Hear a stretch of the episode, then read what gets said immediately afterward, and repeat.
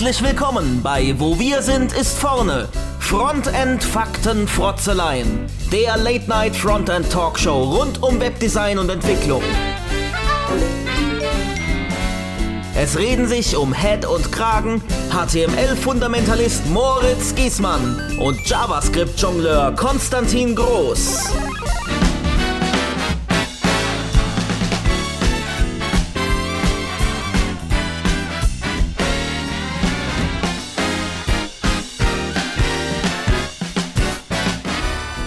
Hallo und herzlich willkommen zu unserer dritten Ausgabe.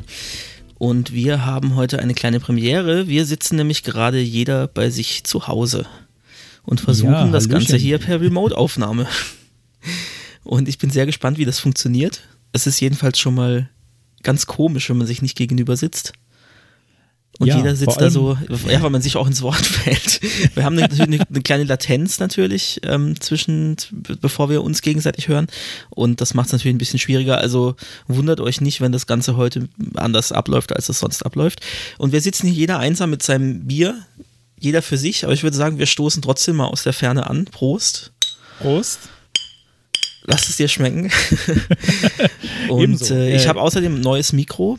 Ich weiß nicht, ob man das gleich hört. Vielleicht macht sich das bemerkbar. Ich hoffe, dass das Rauschen ein bisschen weniger ist und dass vor allem meine Atem- und Schmatzgeräusche äh, sich etwas mehr in Grenzen halten als in den ersten beiden Folgen. Das hat mich beim, beim Durchhören selber gestört, aber man stört sich ja sowieso an seiner eigenen Stimme. Ja, es hat sich. was. Ja, doch, doch, ich finde das immer ganz schrecklich. Aber deswegen höre ich es einfach auch nicht selber. Muss ich auch gar nicht, weil wir nämlich auch so schon über 400 Downloads haben. Yay. Juhu. Ja, doch finde ich, also dafür, dass wir nicht wirklich so viel Werbung gemacht haben, außer halt so auf unseren Social Media Kanälen, denen jetzt auch noch nicht so viele Leute folgen. Also dafür finde ich das echt gut. Hat mich was, da überrascht. folgen schon eine ganze Menge. Also da ist, da ist schon Tausende. einiges am Start. Tausend. Wir naja, haben auch schon jetzt, also, Slips ja. und BHs geschickt bekommen. Nein. Ja, also äh, Ähm. ja, die Slips, ich die BHs. Also äh, egal, nein, das ist auch egal. Das, das, führt, das führt jetzt schon gleich am Okay. Anfang zu weit. Da kommen wir später noch hin. Nach dem zweiten Bier dann, glaube ich. Oh je. Ähm, weil, weil wir uns jetzt gerade nicht sehen, äh, ich wollte kurz mal erwähnen, ich meine, äh, jetzt dürft ihr gleich alle sagen, es ist ein schlimmer Laber-Podcast, aber äh, ich trinke heute einen Wölfle, das kleine Pilz. Das äh, wurde mal bei mir um die Ecke gebraut. Was trinkst du denn heute? Ich trinke wieder das, was ich auch in der ersten Folge und in der zweiten Folge schon getrunken habe, ein Brooklyn. Aber nicht das Lager, sondern das East IPA. Ah ja. Sehr gut. Ja, das klingt doch lecker. Ähm, vielleicht äh, kommen wir dann direkt mal äh, zur Retro. Für die Genau. haben wir übrigens noch Ich, keinen genau, das Jingle. habe ich auch schon gedacht. Wir haben noch keinen Ja. Jingle für die Retro. Aber ich habe schon, ich hab schon eine. Idee. Ich, ich bastel da mal was. Was? Nein, das Und- sind die Jingles. Ich glaube, die Jingles muss ich machen. Tut mir leid. Echt? Ähm, Oh, nö. Ja, nee. Äh, vielleicht, okay, dann, dann machen wir es gemeinsam. Aber wir haben, Nein, äh, wie, auch. wie ihr euch vielleicht denken könnt, ich meine, äh, wir sagen, wir haben keinen Jingle für die Retro. Wo ist jetzt die große News? Naja, wir haben vielleicht für was anderes noch Jingles. Äh, das werdet ihr Wir jetzt haben gleich noch ein paar sehen. neue, Ähm, neue äh, nein, Sachen ihr werdet in dieser gleich noch Folge. hören. Ja. Lasst euch überraschen. Äh, genau, kommen wir zur Retro. Meine Retro besteht eigentlich nur daraus, Feedback haben wir schon einiges bekommen. Ähm, leider, also für, äh, für, die, für die bisherigen Folgen, leider noch keine offiziellen, irgendwie öffentlich einsehbaren Kommentare. Es kam über Twitter ein bisschen was rein, also äh, direkt auf unserem äh, Kanal äh, WWSIV. Ähm, bei Instagram nix. Da kamen ein paar Likes.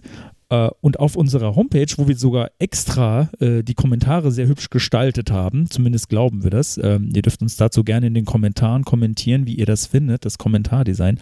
Ähm, da kam noch gar nichts. Ähm, jetzt ist die Frage, was könnte das jetzt bedeuten? Bedeutet das, dass alles super ist? Bedeutet das, die Kommentarfunktion ist kaputt? Das ist ja immer am, am beliebtesten. Die Leute kommentieren nicht, weil sie nicht können. äh, oder bedeutet das, alles ist super? Also, was ich aber nicht glaube, weil normalerweise äh, das Internet ist ja jetzt nicht unbedingt dafür bekannt, dass alle immer alles super finden, sondern eigentlich, dass man da hingeht, um gesagt zu bekommen, wo man überall falsch liegt. Aber gerade das spricht ja eigentlich dafür, dass alles in Ordnung ist, weil wenn die Leute was zu meckern haben, dann tun sie das in der Regel auch. Also, ich glaube, die, ich glaub, die Kommentarfunktion ist kaputt. Ja, ja, wahrscheinlich. ich glaube, wir gucken uns das nochmal an und posten mal selber Kommentare. Aber immerhin auf, auf Twitter und äh, aber auch LinkedIn, Xing, da kam schon, schon auch was an, an textuellem Stimmt, Feedback zurück. Recht, also, äh, LinkedIn und Xing, äh, LinkedIn und Xing habe ich jetzt gerade. hab genau, das hatte ich auch nicht so auf dem Schirm, aber da, da, kam, da kam tatsächlich auch was zurück. Ja, freut uns jedenfalls, wenn wir, wenn wir was von euch hören. Genau, also das war eigentlich schon meine Retro. Äh, da hat sie, drehte sich viel um den Livegang. Der Konstantin hat schon gesagt, wir haben schon über 400 Downloads, was ich tatsächlich wirklich verrückt finde. Äh, ja, Dankeschön dafür und äh, empfehlt uns weiter. Auf jeden Fall. Ja, ich habe gar keine richtige Retro vorbereitet. Ich habe mich ähm, seit der letzten Folge immer noch sehr intensiv mit WordPress beschäftigt und habe viel geflucht weil ich versuche, den Gutenberg-Editor anzupassen, nach wie vor. Und ähm, bin jetzt inzwischen an einem Punkt, wo ich das tatsächlich wohl eher erstmal aufstecke und was komplett eigenes entwickle. Oh. Ja, weil mit dem Gutenberg-Editor im aktuellen Zustand, da haben sich die Jungs und Mädels vom WordPress Core-Team leider nicht so einen großen Gefallen getan. Ähm, das merkt man unter anderem an, an den Reviews zum offiziellen Gutenberg Plugin. Früher brauchte man ja ein Plugin, um den vorab schon mal nutzen zu können. Und aktuell ja, genau. ist es so, dass man über das Plugin immer die aktuellste ähm, Version bekommt. Also nicht die Dev-Version, sondern sie sind schon versioniert, aber halt noch nicht die Version, die tatsächlich im WordPress Core landet, wenn man WordPress installiert. Das heißt, es ist immer so ein bisschen voraus und äh, man hat da eben neuere Features. Und das Problem ist, dass von Version zu Version teilweise wirklich grundlegende Sachen geändert werden. Und wenn man sich jetzt da einklingt und versucht mit Styles oder äh, indem man sich in diese React Components äh, reinhängen will, die äh, Gutenberg nutzt, da stößt man ganz schnell an Grenzen und ist vor allem immer frustriert, weil plötzlich mit dem Versionsupdate nichts mehr funktioniert. Also ich hatte das wirklich gestern innerhalb von einem Tag. Ich habe mich morgens noch gefreut, juhu, ich habe es geschafft, das so anzupassen, wie ich das gerne möchte. Und äh, komme nach dem Mittagessen an den Rechner, sehe, oh, Plugin-Benachrichtigung, Update, äh, Gutenberg, super, gleich mal aktualisiert. Und es ging danach wirklich so gut wie nichts mehr. Und ja, wenn ich dann in den äh, Release Notes halt schon lese, uh, this is not the final uh, concept, uh, da wird es noch einige Änderungen geben in Zukunft, dann weiß ich schon, am besten Finger weglassen. Ja, ähm, äh, du sagst gerade, du hast was Eigenes gebaut. Was spricht denn dagegen, den alten Editor zu verwenden? Den gibt es ja irgendwie Habe ich auch, auch schon oder? überlegt, ja. Aber ich meine, dem Gutenberg-Editor, wenn jetzt nicht das Feedback weiterhin so negativ ist, dass sie irgendwann sagen, okay, wir lassen das Ganze, aber das glaube ich nicht, dass das passieren wird. Ähm, der ist schon die Zukunft des Editierens in WordPress. Und ich finde auch die Grundansätze nicht schlecht. Also ähm, das ist jetzt fast schon wieder ein eigenes Thema, aber äh, grundsätzlich funktioniert es das so, dass nicht mehr diese Shortcodes reingespeichert werden in den Beitragskontext, die dann zur Laufzeit jedes Mal, wenn die Seite aufgerufen wird, wenn man kein Caching nutzt, ähm, dann gepasst werden, sondern es wird statisch rausgerendertes HTML drin gespeichert, umgeben von Kommentaren, öffnende und schließende Kommentare außenrum, die definieren, das ist ein äh, Gutenberg-Block vom Typ Paragraph zum Beispiel. Mhm. Und mit den entsprechenden ähm, Parametern, die man daran übergeben kann. Und dann bastelt sich der Editor daraus wieder die Oberfläche zum Editieren. Und das ist an sich nicht schlecht, weil am Schluss habe ich da wirklich HTML, das einfach ausgegeben werden kann, ohne dass ich äh, irgendwelche Tags parsen muss. Und das macht, glaube ich, einen Großteil aus, warum viele Themes in WordPress so langsam sind. Und der Grundgedanke, oh. der gefällt mir und wie gesagt, das wird die Zukunft sein von WordPress und ich möchte auch kompatibel bleiben zu Gutenberg. Aber für mich bedeutet das jetzt aktuell, außer mir kann jemand sagen, äh, wie ich als nicht absoluter React-Crack es schaffe, den selber irgendwie aufzubauen. Also ich habe schon ähm, versucht, dann mir wirklich, also selber mit am Core zu arbeiten und habe mir das ausgecheckt. Aber ganz ehrlich, da habe ich es tatsächlich selber mit, mit Vue, weil ich da einfach fitter drin bin, wahrscheinlich schneller selber gestrickt als da okay. dran mitzuarbeiten. Und dann sehe also, ich halt auch, es gibt irgendwie, keine Ahnung, 400 offene Tickets oder so.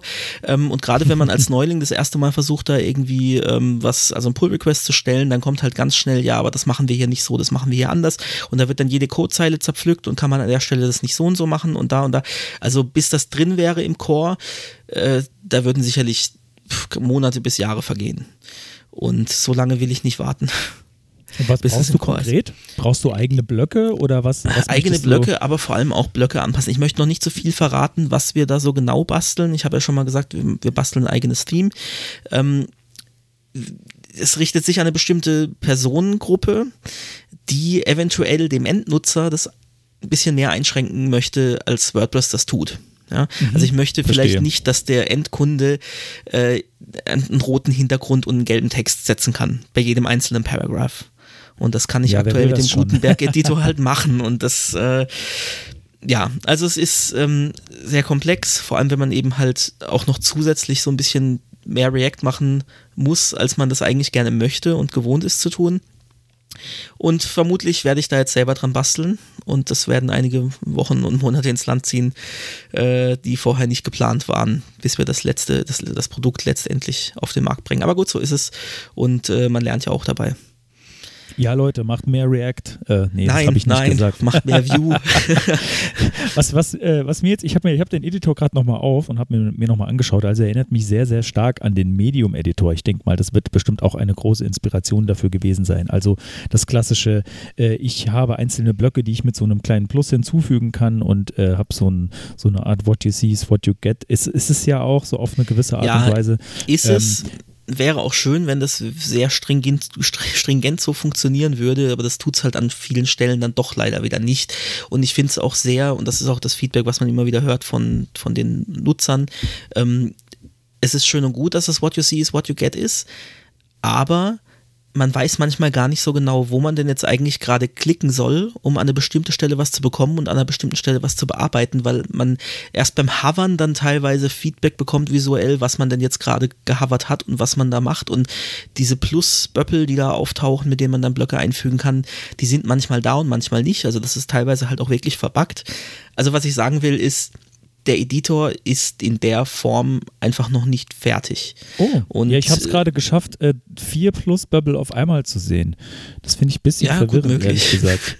Wie, wie, ah, what the fuck? Und es also ist halt einfach, also und eins rechts und Oh je, es ist einfach auch ein bisschen schade, weil WordPress, also das, was WordPress so im Kern ausgemacht hat, war eigentlich immer, dass es sehr leicht anzupassen ist oder zumindest sehr leicht. Ich meine, wir haben auch an einigen Stellen geknabbert, als wir unsere Blogseite gebastelt haben, aber ähm, zumindest mal, man kann irgendwie alles erreichen und wenn man im äußersten Notfall ähm, OB Start macht und mit OB Get Contents irgendwas mit Regex passt, ja. So die absolute Notlösung, wenn es gar keine Hooks an irgendeiner Stelle gibt.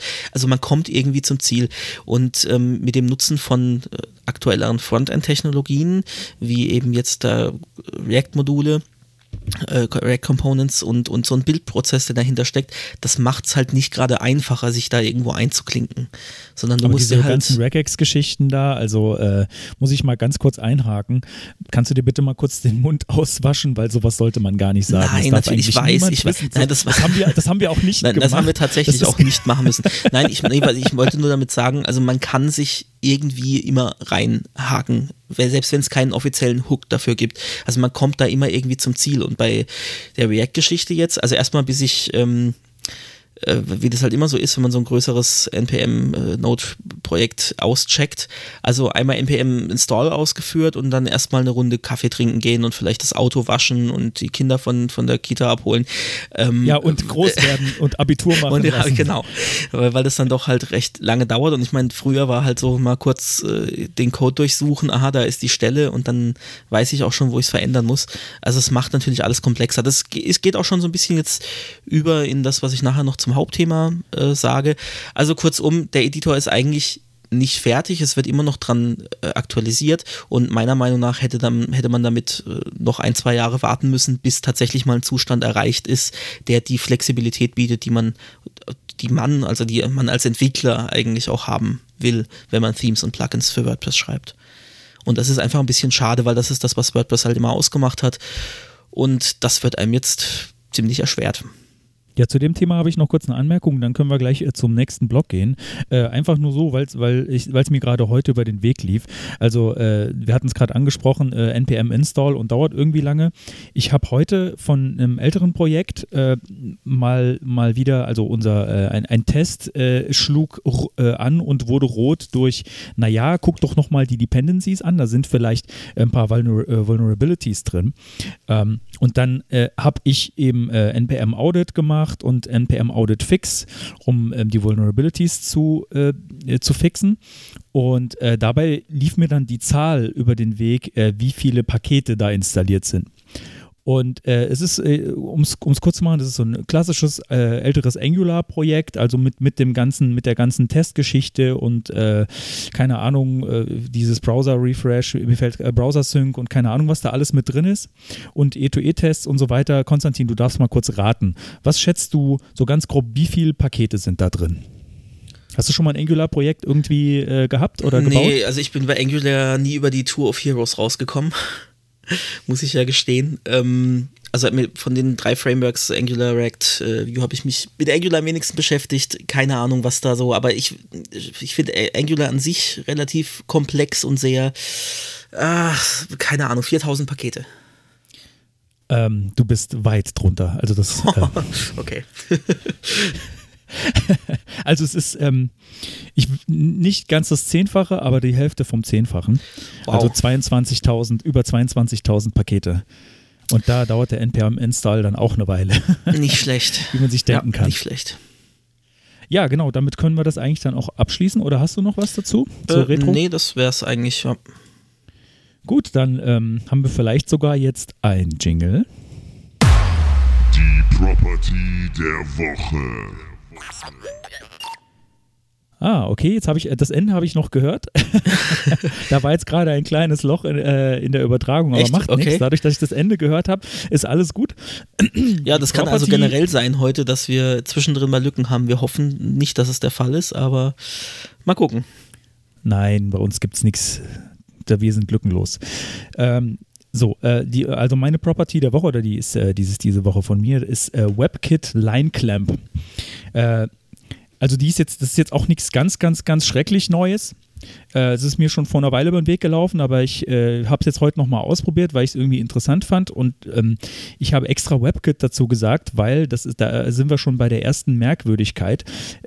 Die wird mit WebKit Prefix unterstützt. Das ist eine CSS-Property. Mit WebKit Prefix wird die unterstützt, aber auch in Firefox und zwar nur so. Also okay. ich kann nicht einfach Line-Clamp schreiben und hoffen, dass es dann in Firefox funktioniert, sondern äh, in Firefox tatsächlich brauche ich auch WebKit Prefix. Gab es meiner aber, Meinung aber auch schon ab und zu mal bei bestimmten Properties. Weiß ich jetzt gerade kein konkretes Beispiel mehr, aber sowas ist mir auch schon mal über den Weg gelaufen, dass man das tatsächlich im Firefox so auch gebraucht hat, ja. Ich finde es extrem merkwürdig, äh, weil normalerweise gibt es dann irgendwie immer noch eine Standardvariante, aber offenbar gibt es dazu nicht die Standard, noch nicht die Standardvariante. Ich nehme mal an, äh, äh, Mozilla hat da sich dabei gedacht, naja, wir gucken jetzt erstmal, wie das jetzt wird, bevor wir das irgendwie implementieren. Wir wollen aber irgendwie Kompatibilität herstellen. Egal, aber ich erkläre erstmal, was das Ding überhaupt tut. Ähm, für die, die das noch nicht wissen. Und zwar mit WebKit Line Clamp kann ich eine Anzahl an Zeilen angeben, nach der mein Blog, der Text von meinem Blog äh, abgeschnitten wird. Also das das ist ein klassischer Use Case im Webdesign, ist so, ich habe hier irgendwie eine Box, möchte die aber nicht unendlich hoch werden lassen, möchte nach einer gewissen äh, Zeilenanzahl äh, meinen mein Text abschneiden und äh, vielleicht bin ich dann aber auch mitten in einem langen Wort oder so. Das ist äh, oftmals irgendwie schwer zu berechnen. Also gibt es jetzt WebKit Line Clamp. Da kann, kann ich zum Beispiel sagen, hey, äh, nach drei Zeilen bitte hätte ich gerne eine Ellipsis und äh, der Text wird nicht mehr als drei Zeilen angezeigt, egal wie lange der ist. Ähm, dazu braucht man eine ganze Myriade an, an äh, Eigenschaften, die man da reinschreiben muss. Also es ist leider nicht mit LineClamp 3 getan. Also äh, man kann da None oder einen Integer-Wert reinschreiben. Man muss dazu auch noch äh, Display äh, minus WebKit minus Box dazu nehmen. Ähm, und tatsächlich komischerweise, ich habe es vorhin ausprobiert, nur in Firefox braucht man noch äh, WebKit Box Orient Vertical. Äh, das habe ich für ähm, den. ja, ja, Moment, wir, äh, stimmt, stimmt nicht. Ich habe ich hab was unterschlagen. Wir brauchen noch was, wir brauchen auch noch Overflow Hidden. Aber das ist bei so äh, Textabschneiden, ähm, auch so mit, äh, mit äh, Text Overflow, genau, Text Overflow und so weiter. Kennt man's auch, ja. Ist Genau. Äh, interessant ist, dass wie der Text abgeschnitten wird, da gar nicht dabei steht. Also da wird einfach angenommen, dass man eine Ellipsis haben will. Ich weiß jetzt nicht, ob man das irgendwie noch beeinflussen kann, aber derzeit wird da einfach äh, eine Ellipsis eingefügt am Ende. Äh, ich habe dazu auch eine kleine Demo gebaut, die gibt es dann in den Show Notes. Genau. Äh, ich bin jetzt gerade am Überlegen, habe ich noch was vergessen? Vergessen. Genau, also mit Text Overflow, äh, Ellipsis, das ist der klassische Fall. Damit kann man leider nur eine Zeile machen, also so drei Zeilen ist dann eher schwierig. Äh, es gibt auch ähm, eine JavaScript-Implementierung davon. Also wenn man irgendwie das jetzt äh, über, über alle Browser hinweg irgendwie halbwegs gleich haben will, dann gibt es etwas, das nennt sich Clamp.js. Das habe ich mir jetzt nicht im Detail angeschaut, aber das funktioniert so ähnlich. Man gibt eine Zeilenanzahl an und dann wird abgeschnitten. Äh, Browser-Support ist Chrome, äh, Current Fire, also Chrome glaube ich schon seit Version 14, ähm, beziehungsweise auf Mobile erst 80, wie ich gerade sehe. Äh, Firefox ab 68, IE nicht, Edge ab 17 und äh, Safari ab 5 kann das. Also eigentlich auch schon relativ lange. Ich nehme mal an, dass das äh, wahrscheinlich äh, dadurch, dass es in Safari 5 schon unterstützt wurde, wahrscheinlich so eine, so eine äh, Apple-Eigenheit noch ist aus der WebKit-Zeit, wo die noch sehr viel Properties eingebaut haben in ihre Browser. Ähm, weil sie sie eben gebraucht haben für ihre eigenen, für ihre eigenen Produkte. Ähm, genau. Ich glaube, äh, genau, was es noch zu sagen gibt, ist, äh, das ist irgendwie auch nicht, nicht richtig standardisiert, soweit ich weiß, und auch nicht so richtig dokumentiert. Äh, also überlegt euch gut, ob ihr es einsetzen wollt. Ich finde es aber eine interessant, äh, interessante Lösung oder eine relativ einfache Lösung für einen Use Case, den ich zumindest schon relativ oft hatte, beziehungsweise äh, Grafiker, mit denen ich zusammengearbeitet habe, hätten das schon sehr oft gerne mal gehabt. Äh, ich möchte da gerne mal den Text abschneiden, äh, weil wir wollen da, wir haben da nur Platz für zwei Zeilen oder für drei Zeilen oder für fünf Zeilen.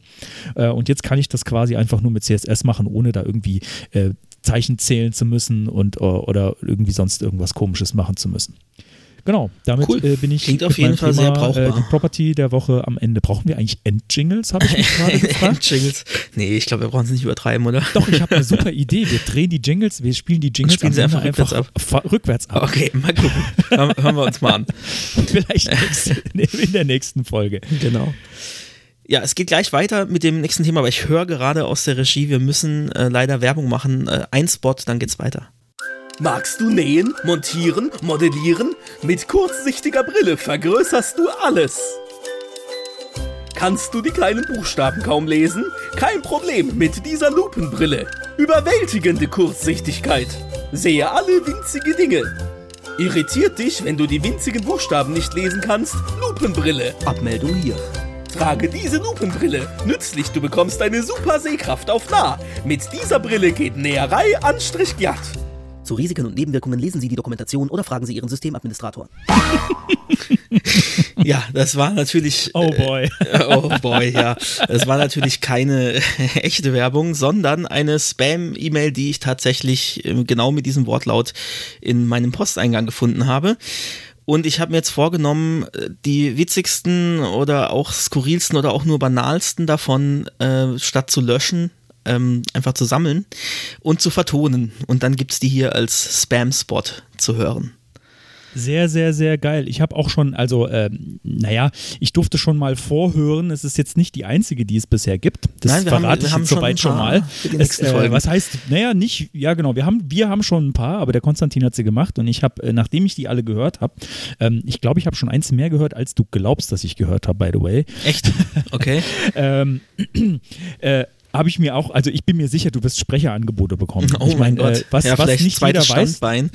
weiß. Ja, wir wurden, wir wurden ähm, auf LinkedIn auch gefragt, äh, wo kriegt man denn so einen geilen Sprecher her oder wer ist denn der geile Sprecher? Äh, vom und dann Intro, musste ich ja, antworten, genau. musste, äh, genau, vom, äh, vom Intro, Entschuldigung. Äh, und dann ähm, musste ich antworten, nein, habe ich gerne geantwortet, naja, der spricht auch im Podcast mit und äh, Hint, ich bin's nicht. genau. Also äh, der Konstantin, der hat da echt große Sprecherqualitäten. Ähm, Ach, ja, äh, das ein, du darfst, na doch, doch, äh, nicht, nicht tief stapeln. Äh, ich, bin, ich bin auf jeden Fall der Meinung. Ähm, ihr könnt es ja mal in die Kommentare schreiben. Ja, würde würd mich freuen. Vielleicht findet ihr es auch total doof, dann lassen wir es in Zukunft wieder weg. Aber ich finde es, ich ja. es hat Spaß gemacht, das zu produzieren. Nein, wir lassen es nicht weg, wenn ihr das doof findet, solange wir es gut finden. So. genau, so Nein, es ist, es, ist, es ist einfach zu gut. Äh, genau. Ja, deswegen also habe ich vorhin auch so, als du gemeint hast, ähm, du willst alle Jingles produzieren. Also ich wollte nämlich noch sagen, ich habe jetzt zwar schon vier von diesen Spots produziert, aber ich wäre schon dafür, dass wir uns das auch aufteilen, damit meine Stimme nicht irgendwann zu langweilig wird. Ähm, dafür würde ich dann vielleicht auch noch einen Jingle machen. Vielleicht können wir uns ich da einigen. Wir, wir sprechen mal ja, noch nach, hinter, ja, hinter der Bühne. hinter der Bühne. Äh, ja, ich weiß nicht. Also, ähm, hm, ich sag's mal so. Ich, äh, ich tue mir leicht mit äh, schwer verfremdeter Stimme durch irgendwelche merkwürdigen Tools. Ich bin mir nicht sicher, ob ich das mit den Jingles äh, halbwegs gleichwertig hinkriege wie du. Wir gucken mal, wir äh, gucken mal. Wir, wir, ja, genau, wir schauen mal. Genau. Und jetzt kommen wir zum Thema, zu dem wir nämlich auch keinen Jingle haben bisher. Aber eigentlich bräuchten wir fürs Thema auch einen Jingle, finde ich. Das kriegen wir hin. Machen wir. Da habe ich, da hab ich jetzt zum Beispiel schon eine Idee. Ich auch. Äh, da würde ich, da würde ich, da würde ich, da würde ich schon, wir werden uns knallhart, irgendwie einigen. ja, da werde ich, da, ich, also da hätte ich jetzt ganz knallhart, ähm, hallo David Maciejewski, falls du es hörst, äh, da würde ich knallhart von äh, dem alten, Pod, mittlerweile alten und nicht, nicht mehr erscheinenden Podcast Technikwürze abkupfern. Die haben das nämlich damals ganz cool gemacht schon. Zur Okay. Zeit, als äh, es noch nicht so viele geile Tools gab. Ähm, um Podcasts zu produzieren. Also äh, nochmal Hut ab an alle, die vor äh, 15 Jahren schon Podcasts produziert haben. Ähm, wir haben es jetzt sehr leicht im Vergleich zu euch. Heute, kon schon, heute äh, können das sogar wir. Früher war das Ja, noch das- richtig Arbeit. Das ist der einzige Grund, warum wir das jetzt machen. Und nicht früher, genau, weil wir einfach ein bisschen nicht, nicht schlau genug waren damals. Jetzt sind wir schlau genug. Okay, dann, äh, ja, äh, die letzten beiden Themen waren nicht wirklich Frontend-spezifisch. Das war auch ein Feedback, was wir bekommen haben. Neben dem ansonsten eigentlich durchweg positiven Feedback, was uns sehr gefreut hat. Ähm, und für uns ist es natürlich auch eine Gratwanderung, Neulinge nicht auszuschließen, die vielleicht gerade erst eingestiegen sind in den Bereich und den Podcast hören und Senior-Entwicklern jetzt nicht irgendwie jedes Mal nur was zu erzählen, was sie schon tausendmal gehört haben. Aber es wird natürlich nicht aus, äh, ausbleiben, dass eins von beiden immer wieder auftritt. Und ich habe mir überlegt, worüber könnte man denn mal sprechen, damit jeder was Neues erfährt. Und es ist ja so, dass unser Bereich sich immer grundlegender und immer rasanter entwickelt. Ähm, die Bildprozesse werden immer komplexer. Wir haben es vorhin schon gesagt, äh, Tausende, wirklich, und zwar wirklich Tausende ähm, Abhängigkeiten und Packages, die installiert werden. Äh, dann ES6 bzw. ES Next, diverse Frameworks, die immer wieder aus dem Boden gestampft werden und wieder eingestampft werden. Und bei mir war das tatsächlich eine Zeit lang, ich hatte richtig das Gefühl, abgehängt zu werden und nicht mehr mitzukommen. Und auch gar nicht die Zeit, neben dem eigentlichen Arbeiten noch mir diese diversen Techniken und Libraries und diverse Trends, die es gibt, ähm, anzuschauen. Weiß nicht, wie ging es dir, Moritz? Kennst du das Gefühl? Äh, absolut sel selbe Geschichte. Äh, ich, also ich weiß gar nicht genau, also als ich noch in einer, in einer kleineren Agentur gearbeitet habe, da war das für mich noch leichter, irgendwie die Trends nachzuvollziehen. Aber irgendwann äh, hatte ich so das, den Eindruck, äh, unser Ökosystem oder unsere, unsere Branche explodiert irgendwie und es äh, entsteht an äh, jede Woche irgendwie entstehen drei neue Frameworks, wo alle sagen, das musst du gesehen haben. Ähm, und jetzt zusätzlich kommen ja heutzutage noch nicht nur, nicht nur neue Frameworks dazu, sondern auch noch äh, Myriaden an Browser-APIs, die man irgendwie alle auch schon mal gesehen haben sollte. Und ich, äh, ich weiß nicht, ob ich jetzt vielleicht einfach äh, zu alt geworden bin oder mein, mein Hirn zu langsam. Ich komme da tatsächlich nicht mehr mit. Aber ich habe mittlerweile auch meinen Frieden damit geschlossen. Es ist okay. Man kann einfach nicht mehr alles können, glaube ich. Ja, gut, dass du schon auch schon mal die Einschätzung äh, gibst. Das wäre nämlich auch noch meine Frage gewesen. Ähm, und das ist auch so ein bisschen das, was ich heute klären will. Also ich habe mir mal zwei Techniken rausgegriffen, die so ein bisschen das Zeug dazu haben, das Frontend, die Frontend-Landschaft äh, nochmal stärker zu verändern, als das in den letzten Jahren eh schon der Fall war, nämlich äh, WebGL und WebAssembly. Aber es wäre natürlich jetzt im Rahmen von so einer Podcast-Episode, wäre es schon zu viel, nur eins davon so richtig in der Tiefe zu behandeln. Das heißt, ich werde nur mal kurz anreißen, was das überhaupt ist, wieso das entstanden ist, was man damit machen kann. Ähm, vor allem möchte ich aber auch die Frage klären, muss man sich das dann überhaupt anschauen? Also lohnt es sich da Zeit äh, rein zu investieren? Ähm, und das hast du jetzt gerade schon ein bisschen vorweggenommen. Ah, Verzeihung. Nein, nein, das ist gar, nein, gar kein Problem. Und ich habe äh, jetzt diesmal auch schon eine Folge, wir haben das jetzt vorher noch nicht abgesprochen. Normalerweise machen wir die, legen wir den Folgentitel nach der Aufnahme fest, wenn wir einen besonders lustigen Satz oder sowas ähm, aus der Folge haben. Ich würde das Ganze aber jetzt zumindest das Thema schon mal äh, unter das, unter den Deckmantel äh, stellen, äh, unter den, den, den, den unter, den, die, unter die Überschrift stellen, äh, ist das noch Frontend oder kann das weg? Yes. Und äh, sagt dir denn beides was? WebGL und WebAssembly? Äh, ja, mit einem habe ich tatsächlich schon mal ein bisschen rumexperimentiert. Allerdings war es da noch in einer relativ frühen Phase und von dem anderen kenne ich eigentlich nur Demos. Kannst du jetzt raten, was was ist? Äh, von WebAssembly kennst du nur Demos, mit WebGL hast du schon experimentiert. Nee, ist genau umgekehrt. Nein, tatsächlich? Okay. ja, tatsächlich. Interessant. Ja, Aber bei mir bei- ist es nämlich genau andersrum, ja. Ähm, deine Einschätzung, genau, die wollte ich jetzt, äh, wollte ich jetzt eigentlich erfragen, aber du hast schon gesagt, du bist der Meinung, man muss sich nicht immer mit allem beschäftigen. Ja, ich bin gespannt, ob das auch unser, unser Endfazit äh, werden wird. Und vorher schauen wir uns beide Techniken mal kurz an. Mit WebGL habe ich auch, also habe ich wie gesagt schon mal ein bisschen gearbeitet. Ähm, da haben wir auch eine Art Tech-Demo gemacht, die leider noch nie an die Öffentlichkeit gegangen ist. Vielleicht kann ich das irgendwann mal zeigen. Ähm, äh, ja, kann ich jetzt leider nicht sagen, was es dagegen ist, brennt mir unter den Nägeln, aber ich darf es nicht sagen. Ähm, was ist WebGL? Sorry, kurz räuspern. Äh, WebGL ist eine JavaScript-API zur Anzeige von 3D-Grafiken. Und das Ganze funktioniert im Browser Hardware beschleunigt, kann also direkt mit der GPU kommunizieren und wird in einem Canvas-Element äh, dargestellt. Und durch JavaScript-Schnittstellen ist es natürlich dann auch möglich, damit zu interagieren. Also ich kann Objekte reinladen, ich kann die Objekte drehen, kann auf Mausbewegungen achten, ich kann ähm, sogar die Webcam anzapfen, wenn der Browser das zulässt und so weiter. Und das Ganze gibt es eigentlich sogar schon relativ lange. Also es ist 2011 erschienen. Das ist jetzt auch schon fast ein Jahrzehnt her. Und es ist trotzdem noch eine Nische. Also auch daran merkt man schon, wenn es jetzt wirklich der heiße Scheiß wäre, dann äh, müsste da schon viel mehr mitgemacht worden sein. Und ein Grund ist, glaube ich, auch, dass das Ganze eine eigene Programmiersprache mit sich bringt, mit der man die, die Shader programmiert. Ähm, nennt sich GLSL, also für GL wie in OpenGL oder WebGL, was einfach nur für Graphics Library steht und eben SL die Shader Language. Da muss man auch wieder einen kurzen Exkurs machen. Was sind Shader? Shader sind ähm, Programmmodule oder auch Hardware-Module mittlerweile fest auf den Platinen, die für die Geometrie, Texturierung, Materialeigenschaften von 3D-Objekten äh, zuständig sind. Ich hoffe, ich habe das so richtig wiedergegeben. Äh, mein Bruder wird mich sonst schlagen. Er ist nämlich bei uns für den 3D-Bereich zuständig, macht das auch schon so lange, wie wir, oder fast so lange, wie wir uns mit dem Webbereich beschäftigen. Und ähm, von daher bin ich nicht ganz ein unbeschriebenes Blatt. Ich habe da immer so ein bisschen Einblicke gehabt in die 3D-Welt.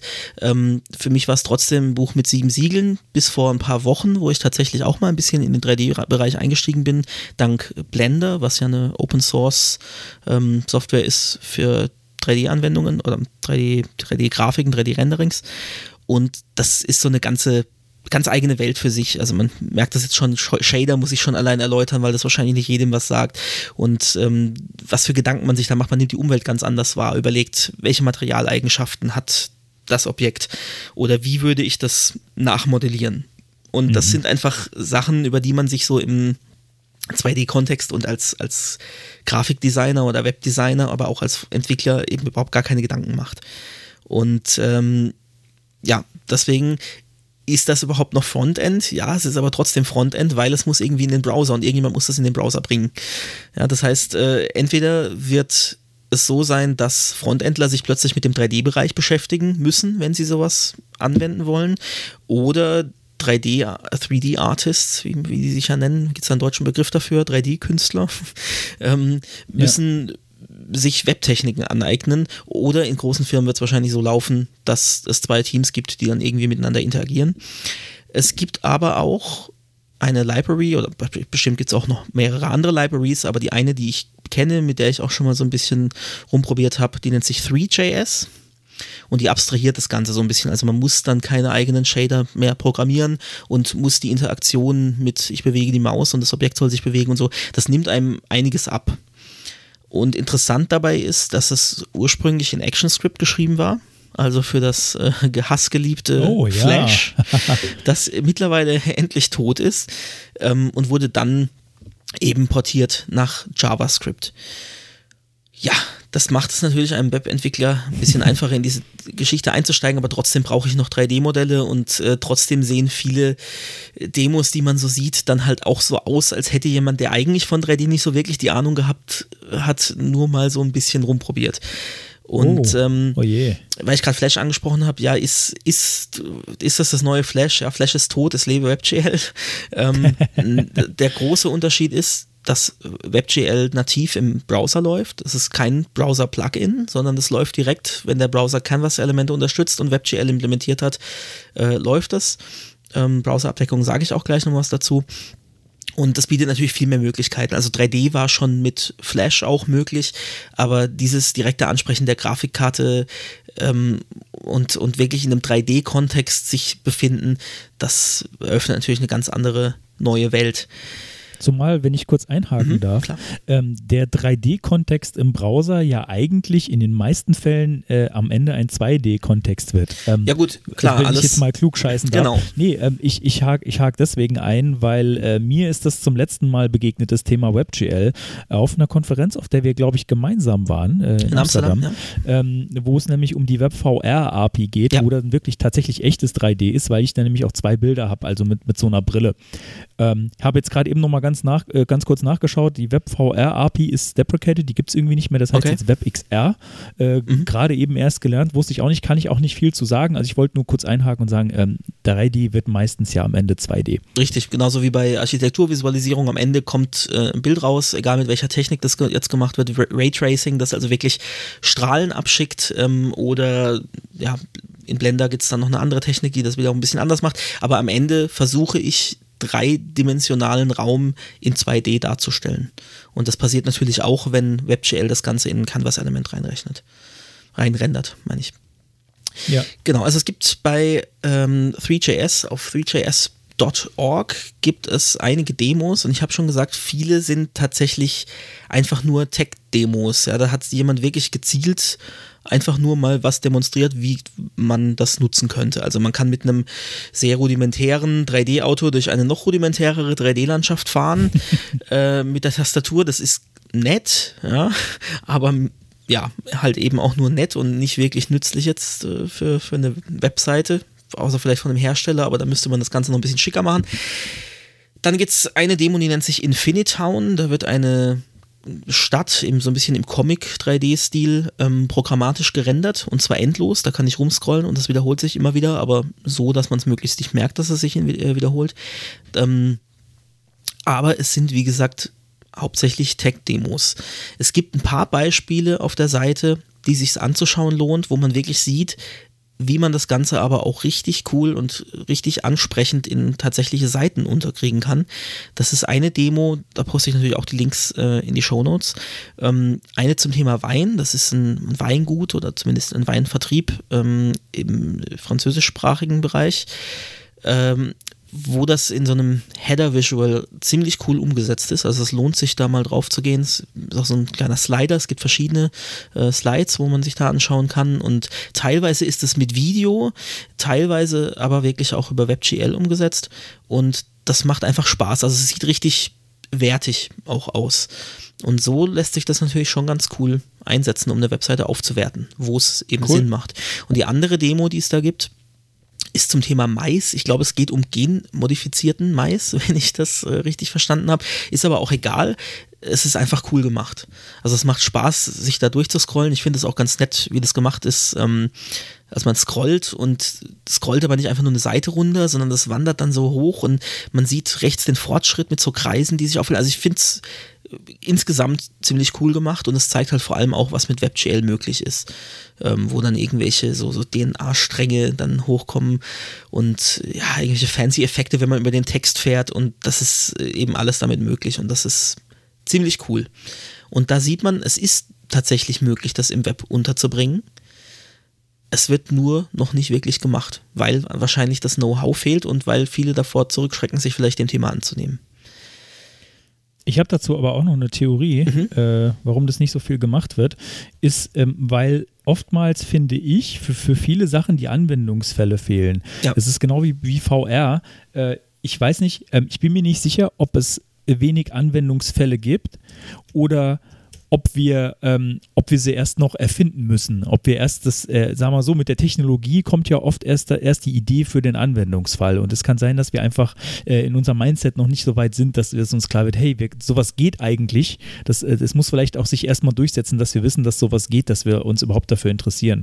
Weil ich meine, ähm, da kommen wir nochmal zu dem allgemeinen Thema, äh, ist es Frontend oder kann das weg? Ähm, möchte ich was lernen, einfach nur um es gelernt zu haben oder habe ich einen konkreten Anwendungsfall? Also in meinem Fall ist die Motivation, was Neues zu lernen, am allerhöchsten, wenn ich konkret irgendwas damit umsetzen will. Also wenn ich, ich habe jetzt ein Projekt und sage, hey, das kann ich jetzt nur mit WebGL lösen, äh, dann muss ich es halt eben lernen. Dann muss ich es mir jetzt anschauen. Und ansonsten so auf, auf Halde lernen, ähm, ich weiß nicht, äh, ich glaube, ich, ich kenne Leute, die das können. Mir fällt das sehr schwer. Ja, da ist durchaus was dran, aber wir hätten natürlich jetzt auch schon fast ein Jahrzehnt gehabt, äh, um Anwendungsfälle zu finden. ähm, aber die Anwendungsfälle sind auf jeden Fall durchaus da. Das gibt sie, das zeigen die beiden Demos ganz deutlich. Was die Demos aber auch zeigen, sind Ladezeiten. Ähm, das hat mich dann doch wieder an Flash erinnert. Also man sieht erstmal ähm, so einen Text Loading Your Experience und einen Loader bis da im Hintergrund was geladen wird. Also es sind halt natürlich auch entsprechende Datenmengen, die da erstmal in den Browser geladen werden müssen. Äh, das wird bei WebGL aber noch schlimmer, dazu kommen wir dann gleich noch. Ähm, zwei Demos, die ich da noch äh, hervorheben möchte, weil wir ja beide auch so ein bisschen musikalisch durchaus inspiriert sind, ähm, sind zwei Audio-Demos, die auch Web-Audio, was ja auch wieder eine dieser neumodischen Web-APIs ist. Ähm, Wie das klingt so negativ. nein, nein, weil nein, es geht ja generell um, um das, dass man überschwemmt wird von so neumodischen, dieser ganze neumodische Kram. Da kann, ja, genau. kann ich als Web-Oper nichts mit anfangen. genau. Ähm, genau, also diese beiden Demos, das eine ist, glaube ich, so ein ja, ich dachte zuerst, es wäre so ein Indie-Label, das da irgendwie Songs vorstellt. Das ist aber eigentlich auch wieder nur eine Google Tech-Demo. Ähm, und das zweite ist äh, auch auf 3JS wieder so eine Tech-Demo. Aber es ist beides ganz cool, weil eben zusätzlich zu dem visuellen, räumlichen 3D auch die Audiowiedergabe sich anpasst. Das heißt, wenn ich, das sind dann so, so Böppel um einen rum, wo dann, die dann als Musikquelle dienen und wenn ich mich da im Raum eben mit der Maus bewege, dann kommt der Böppel hinter mir, halt wirklich, auch wenn ich es über Kopfhörer höre, hinter mir und äh, das vor mir kommt vor mir und wenn ich näher rangehe, wird es lauter und wird leiser, wenn ich weggehe und so. Also es ist, ähm, ja, das ist einfach absolute Immersion. Aber halt auch sehr technisch. Ich würde gerne mal was sehen, wo man das ja nicht nur als Tech-Demo, sondern wirklich cool miterleben kann. Von mir aus auch als Dazu Kunstprojekt. Das muss ja nicht mal eine Webseite sein, die irgendwie was bewirbt oder so. Ja, bitte. Ähm, vorne und hinten. Ich nehme mal an, du hast äh, Stereo-Kopfhörer, oder? Äh, ja. Da frage ich, ich habe ich hab keine Ahnung, wie das funktioniert. Ähm, ich habe auch davon gehört, dass es irgendwie gehen soll, aber wie kannst du vorne und hinten hören bei Stereo-Kopfhörern, die du links und rechts auf den Ohren hast? Also wie wird das mm. gemacht? Hast du eine Ahnung? Äh, hm das stimmt, ja, das hat wahrscheinlich irgendjemand, das ist eine gute Frage, gute Frage. Ich dachte also zuerst ich mein, so, naja, also ich meine ja. generell, um, um mal kurz einen äh, Biologie-Exkurs zu machen, für alle, die in der Schule in Biologie nicht aufgepasst haben. Also grundsätzlich funktioniert ja die Klangortung so, dass ähm, ich eine Geräuschquelle auf dem rechten Ohr lauter wahrnehme als auf dem linken, beziehungsweise zusätzlich spielt damit rein, dass sie am rechten Ohr ganz minimal früher ankommt als auf dem linken. Genau. Und dadurch kann das Ohr halt entscheiden, okay, wenn das rechts früher ankommt als links, auch wenn es nur ein paar Millisekunden sind, so fein kann das Gehör auflösen, um zu entscheiden, okay, das kommt von rechts oder das kommt von links. Aber es ist tatsächlich eine gute Frage, kommt es von vorne, kommt es von hinten? Ähm, ja, da gibt es sowas wie Phasenverschiebung, aber da hört dann meine, mein, mein Wissen auch schon auf, was das angeht. Vielleicht, vielleicht kann es jemand klären, dann sagen wir es in, der, in einer der nächsten Folgen, wie das funktioniert. Ja, Würde mich jetzt auch interessieren. Kommentarfunktion auf unserer Seite benutzen und schauen, ob sie funktioniert. Und wenn es nur dafür ist, bitte, bitte. Und wenn sie, wenn sie nicht funktioniert, nicht frustriert abziehen, äh, sondern uns irgendwie eine Mail schreiben oder bei Sondern Twitter hinterlasst uns einen Kommentar. ja, genau. dass die Kommentarfunktion nicht funktioniert. Also wirklich, das Nein, wir, haben ja, wir, haben ja genug, wir haben ja genug Kanäle wo man uns äh, dann drauf anhauen genau, kann. Also einen anderen, einen anderen äh, wen weniger von uns kaputt gemachten Kanal benutzen, um uns dann Bescheid zu sagen. Genau, weil das interessiert mich wirklich, weil äh, ich, ich hatte das auch schon, dass ich dachte, da kommt jetzt was von vorne oder von hinten oder man hat so dieses, dieses Gefühl, so wie im Kino, so da geht jetzt einmal was im, einmal rund. Also mit guten Kopfhörern kann man das irgendwie haben, aber eigentlich äh, kann es gar nicht sein. Ähm, also vielleicht, vielleicht äh, fehlt mir aber auch irgendwie nur Wissen, um es zu verstehen. Genau. Äh, das äh, Einschubende. ja, das war es eigentlich jetzt auch schon zum Thema WebGL. Ähm, wie gesagt, die Links zu den ganzen Demos, die gibt es dann in den Show Notes. Und ganz kurz noch zum Browser-Support. Der ist tatsächlich relativ hoch, überrascht jetzt auch nicht nach mittlerweile einem Jahrzehnt fast. 97,47 Prozent, inklusive IE11, man höre und staune, äh, und Edge und die Version 2 von WebGL bei gerade mal 75,1%. Äh, kein IE natürlich, äh, Edge seit dem es jetzt auf Chromium umgestellt ist und leider Safari nur mit Flag und wie ich gelesen habe, wohl auch seit ein paar Jahren schon nicht mehr wirklich aktiv weiterentwickelt. Das ist natürlich sehr schade, weil das natürlich Oh ja. schon als Bremse fungieren kann.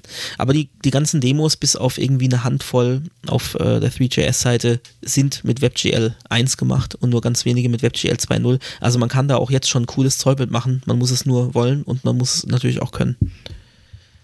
Ich glaube, wenn ich ein interessantes Produkt habe, das mit WebGL 2 gemacht ist, äh, dann kann ich vielleicht auch meine Nutzer, auch wenn man das nicht unbedingt sollte, äh, dazu erziehen, dass sie dann dafür eben äh, den entsprechenden Browser verwenden. Gut, und kein, kein iOS benutzen.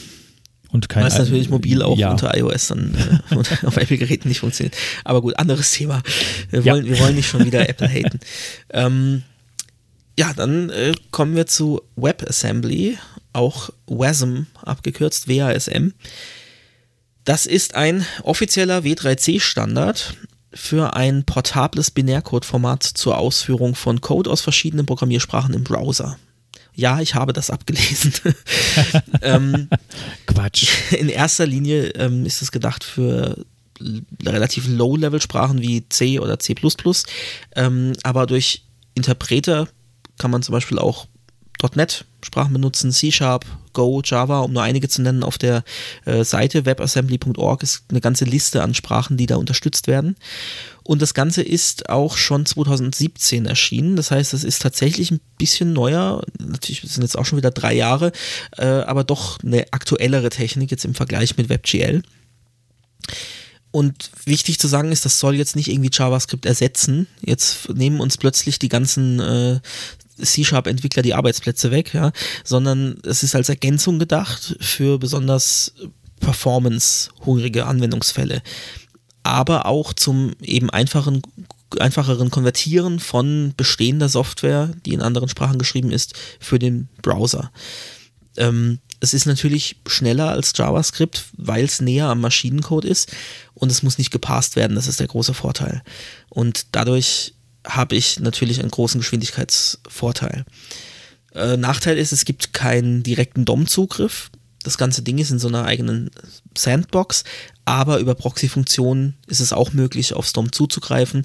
Das funktioniert so ein bisschen wie Imports und Exports bei JavaScript-Modulen. Also ich importiere mir aus dem, aus dem DOM-Kontext äh, Dinge rein, die ich dann in WebAssembly benutzen kann und ich kann auch Methoden exportieren, die dann öffentlich aufgerufen und ausgeführt werden können. Und das kann dann zum Beispiel auch wieder mit, mit WebGL interagieren, um irgendwas Performance-Hungriges erstmal zu berechnen und dann eben auch mit WebGL darzustellen. Ja, warum Jo. macht man das? Ja, du lachst. Ja, äh, ja, äh, bei dem würde ich, würde ich sagen, ähm, äh, sofern ihr damit in Berührung gekommen seid, habt ihr es wahrscheinlich gar nicht gemerkt. Also, das, das merkst du ja nicht unbedingt. Naja, das ist ja äh, sowas, ich was sag gleich noch, woran man's passiert. merkt. Ah. Oh, Aber erstmal, Okay. erstmal, warum, warum hat das jemand gemacht? Ja, also das war tatsächlich 2010, glaube ich, erstmal so ein bisschen Proof of Con Concept. Ähm, da kam M-Scripten auf den Markt. Das ist eine Software, ein Compiler, der C oder C++ Code in JavaScript übersetzt.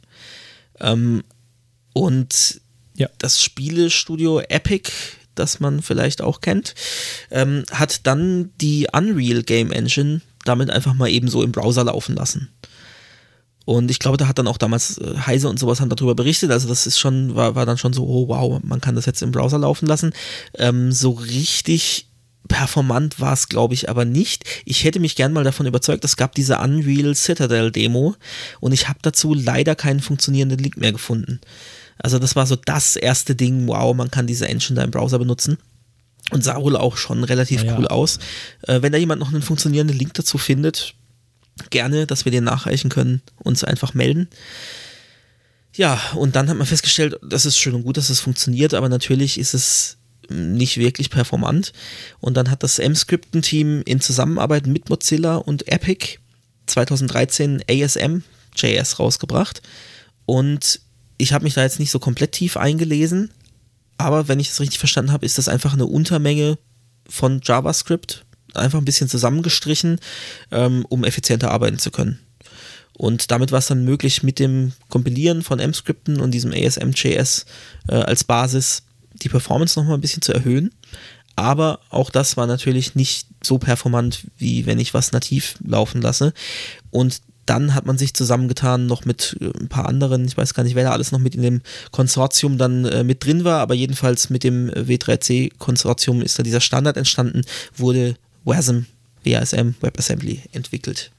Und es gibt da eine Demo, die ich natürlich auch in den, in den äh, Shownotes verlinken werde, die direkt JavaScript versus äh, WebAssembly aufzeigt. Das ist so, so ein 3D-Ding, mit, mit, Sicherheit auch wieder WebGL fürs, fürs tatsächliche Rendern dann. Da laufen so Figuren zufällig rum. Erstmal nur zehn Stück und die, manche laufen nur geradeaus, mhm. andere bewegen sich. Und ich kann das einmal mit JavaScript machen lassen, ich kann das mit WebAssembly machen lassen und kann diese Anzahl an Figuren hochschrauben.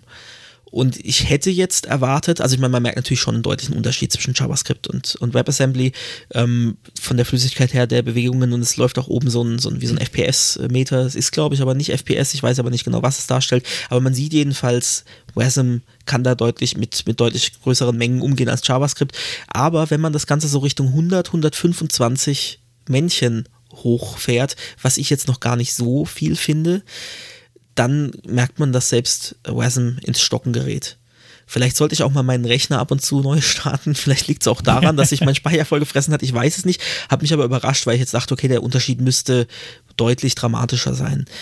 Aber es scheint gute Gründe zu geben, WASM zu nutzen. Google Earth hat vor einer Weile, ähm, also Google hat vor einer Weile Google Earth geupdatet mit einer neuen Version im Browser und das basiert auch auf WebAssembly.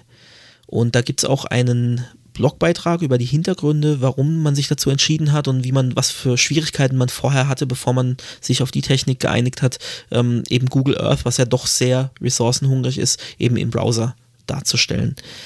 Und was ich jetzt vorhin meinte, woran man dann doch merkt, dass es WebAssembly ist, da werden halt mal eben 16 MB runtergeladen, nur um das ausführen zu können. Und 16 MB, ja, okay, wenn du vier hochauflösende Bilder auf die Seite packst, was manche Leute auch ohne Skrupel tun, dann hast du das auch voll. Aber es ist halt schon eine Menge und man sitzt halt schon kurz davor und wartet, bis es geladen ist. Mit Brotli sind es dann nur noch 3,6, die dann tatsächlich auch übertragen werden. aber es dauert trotzdem, also man sitzt schon eine Weile vor diesem Loader und wartet, dass was passiert. Aber das Ergebnis ist natürlich auch cool. So Google Earth im Browser, nicht schlecht. Ähm, kannst du mir sagen, was ich denn in, den, in der Netzwerkanalyse sehe, wenn WebAssembly runtergeladen wird? Ich habe jetzt gerade eine Seite, von der ich dachte, dass da WebAssembly das im Einsatz ist. müsste bei XHR müsste das mit drunter sein, weil das wird ah, in der Regel per Window ah, Fetch ähm, oder sonstigem geladen. Ähm, ich habe es gerade gefunden. Normales äh, HTTP-Request. Ja. Ähm, und als äh, du legst ja fest, was du erwartest als Rückgabewert, ob jetzt JSON oder HTML oder was auch immer, da wird dann äh, Byte Array, glaube ich, einfach ähm, angegeben und dann wird es wirklich Browser? als äh, bei Firefox war das zumindest. Okay, also ich habe nämlich jetzt also äh, gerade ganz, ganz kurz äh, live eingespielt. Mhm. Äh, dann ist es nämlich tatsächlich WebAssembly, was ich hier gefunden habe. Das sage ich gleich noch, was es ist.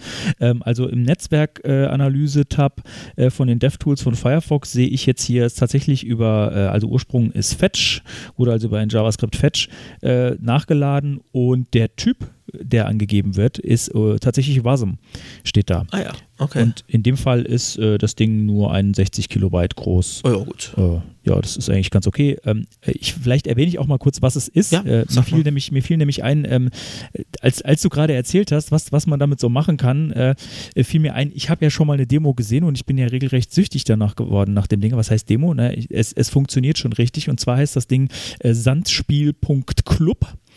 Ähm, das ist äh, auch ganz ernst gemeint. Also das ist, es ist eine, eine Art Spiel, wo man sich sein Ziel selbst definiert. Ah, ich höre schon, der Konstantin tippt ja, ich, gerade tipp, mal tippel, tippel, tippel mit meiner ultra leisen mechanischen Tastatur. genau. Ähm, äh, das ist, ähm, wie soll ich sagen, man, äh, du hast, du hast äh, quasi einen Canvas, auf den kannst du ähm, verschiedene Materialien kippen. Manche fallen nach unten, manche bleiben da, wo sie sind. Also zum Beispiel, also die, die haben physische Eigenschaften, also zum Beispiel Wasser, Stein, Eis, Gas, äh, Feuer, Lava, Pilze, Säure und so weiter. Und die Materialien, je nachdem, wie man die kombiniert, interagieren die miteinander. Also die Blumen sind sehr stabil. Die kann man mit Stein bewerfen und der Stein häuft sich drumrum an. Ja, dann bitte mal ein bisschen Säure drauf werfen, dann sind die Säure. auch weg.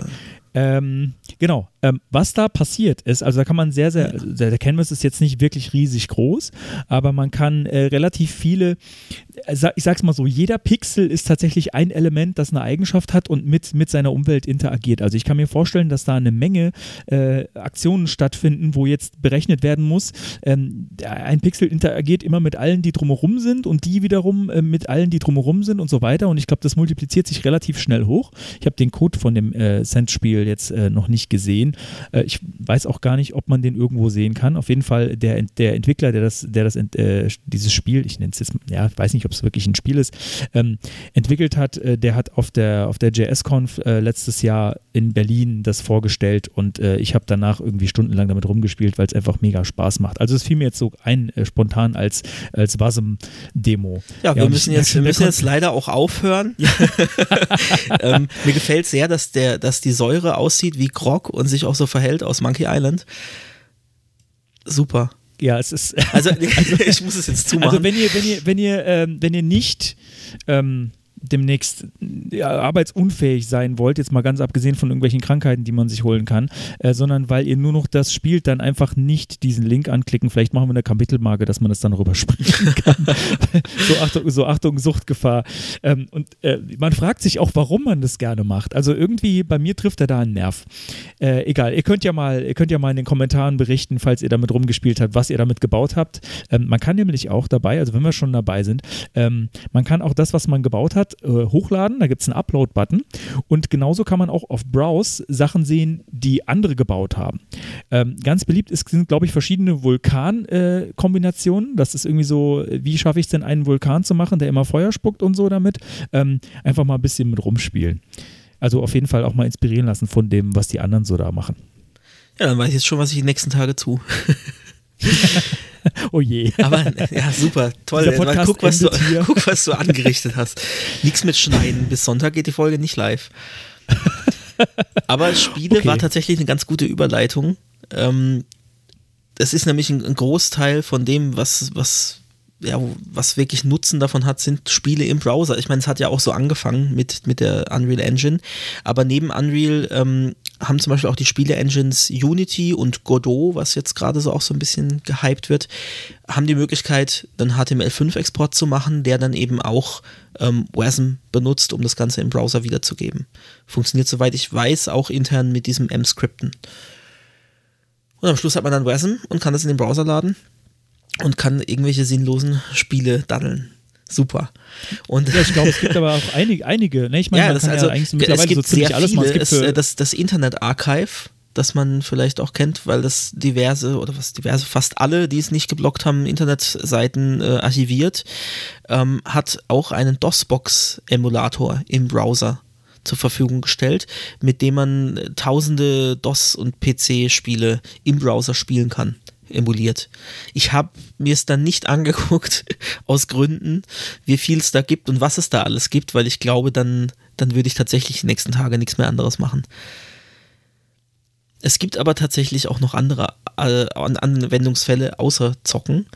Und zwar möchte ich da noch nennen Pocket Swings JS. Das ist eine Spracherkennungssoftware, ursprünglich in C, glaube ich, geschrieben, ähm, die auch komplett im Browser läuft äh, Website, also nicht Website wie die Webseite, sondern Website, die Sicht, äh, ist auch eine Demo, die ich leider nicht mehr gef gefunden habe. Das war eine Gesichtserkennung, ähm, wo man dann WebAssembly gegen ASMJS gegen Vanilla JavaScript antreten lassen konnte. Das hätte mich mal interessiert zu sehen. Wenn da jemand den Link findet, dann gerne auch wieder mitteilen, dass wir den in die Show Notes posten können. Und dann möchte ich noch anmerken, dass ich ganz viel von dem Hintergrund wissen, weil ich mich jetzt eben auch gerade zu, zu WASM erstmal heftig einlesen musste. Die habe ich aus einem Tech-Blog von Thalia. Der beginnt auch ungefähr, ja, der beginnt auch ungefähr mit den Worten, was hat denn ein äh, Multichannel äh, Online- und Offline-Buchhändler mit, mit solchen Techniken zu tun? Aber da sitzen natürlich auch im Hintergrund irgendwelche Nerds, die sich mit sowas beschäftigen und dann bloggen die auch sogar darüber. Also das fand ich, äh, fand ich ganz cool. Und äh, viele von den Links habe ich auch daher und viele von den Informationen jetzt zu, zu äh, WebAssembly. Ähm, deswegen möchte ich natürlich das auch als Quelle nicht unerwähnt äh, lassen und verlinke das auch. Und wenn jemand selber Know-how in C oder in Rust hat, Rust, muss ich auch gestehen, ist mir jetzt auch, ist mir vorher schon mal begegnet, aber so richtig konnte ich damit bisher auch nichts anfangen. Okay, also Rust ist auch eine äh, Programmiersprache. Ähm, wer damit sich auskennt und damit spielen will, es gibt ein WebAssembly Studio, da kann man in so einem ganz rudimentär nachgebauten, sieht aus wie äh, Visual Studio so ein bisschen, ähm, kann man direkt Code schreiben und den kompilieren lassen in WASM und das dann auch analysieren und so. Also das sieht ganz cool aus, falls man sich damit äh, eingehender beschäftigen möchte. Ja, vielversprechend ja. ist das Ganze, glaube ich, vor allem in Kombination mit anderen Webtechniken. Äh, PWAs, die dadurch vielleicht noch mehr wie native Anwendungen sich anfühlen können weil sie entsprechend performanter sind, ja. Äh, also PWA bedeutet äh, Progressive Web App, einfach nur nochmal, um das äh, kurz zu erklären, äh, um genau. was, äh, was, über was der Konstantin genau, da spricht. Genau, nicht in aber gut, wenn, wenn ich einfach solche ähm, Abkürzungen um mich werfe, dann immer reingrätschen, äh, damit wir die erläutern.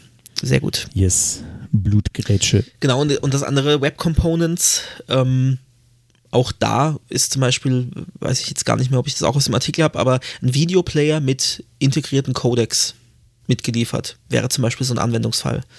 Das heißt, Ui. ich mache mir einfach ein äh, anderes Videotag, äh, das ich wie auch immer nenne, und kann damit einen Webplayer, Videoplayer mitliefern mit Codex. Ist schon ziemlich cool. Dann hat man ja. nicht mehr diese Geschichte, so der Browser kann aber nur das und der braucht, braucht das und dann muss ich verschiedene Sources festlegen und was weiß ich. Ähm, ja, klingt auf jeden Fall spannend. Und was du vorhin auch ja. schon angesprochen hast, ähm, VR und Augmented Reality, also VR, äh, Virtual Reality, kennt man, denke ich. Virtual Reality, Augmented Reality ist ja auch sehr rechenintensiv, also auch das kann davon profitieren. Wolltest du noch was sagen dazu? Äh, ich, wollt, ich wollte noch äh, anmerken, äh, wenn wir schon bei verrückten Webtechniken sind, äh, die, die vielleicht auch in, in Form von äh, äh, Webkomponenten oder Webcomponents irgendwie interessant sind, also weil du da halt so was Drop-In-mäßiges hast, was dann einfach so für sich funktioniert, ähm, fällt mir jetzt gerade noch ein Houdini. ich weiß nicht, mhm. ob, wir, ob wir darüber schon mal gesprochen haben. Nee, aber das haben wir auch ähm, zusammen in Amsterdam gehört auf, der, auf den CSS-Days. Und äh, das ist offenbar auch noch nicht so populär. Vielleicht braucht das jetzt auch noch zehn Jahre, bis das irgendwie äh, interessant wird. Ähm, ja. Wäre aber auch nicht. mal ich glaub, ich glaube, zu Houdini sage ich jetzt einfach gar nicht mehr. Ähm, falls euch, falls euch Houdini interessiert, einfach mal googeln. Ja, oder wir machen mal ein Thema drüber. Genau. Aber genau, das führt, das führt jetzt sonst zu weit weg. genau. genau. Ähm, Browser-Support noch ganz kurz: äh, 90,93 Prozent, kein IE11. Überrascht jetzt, glaube ich, auch nicht.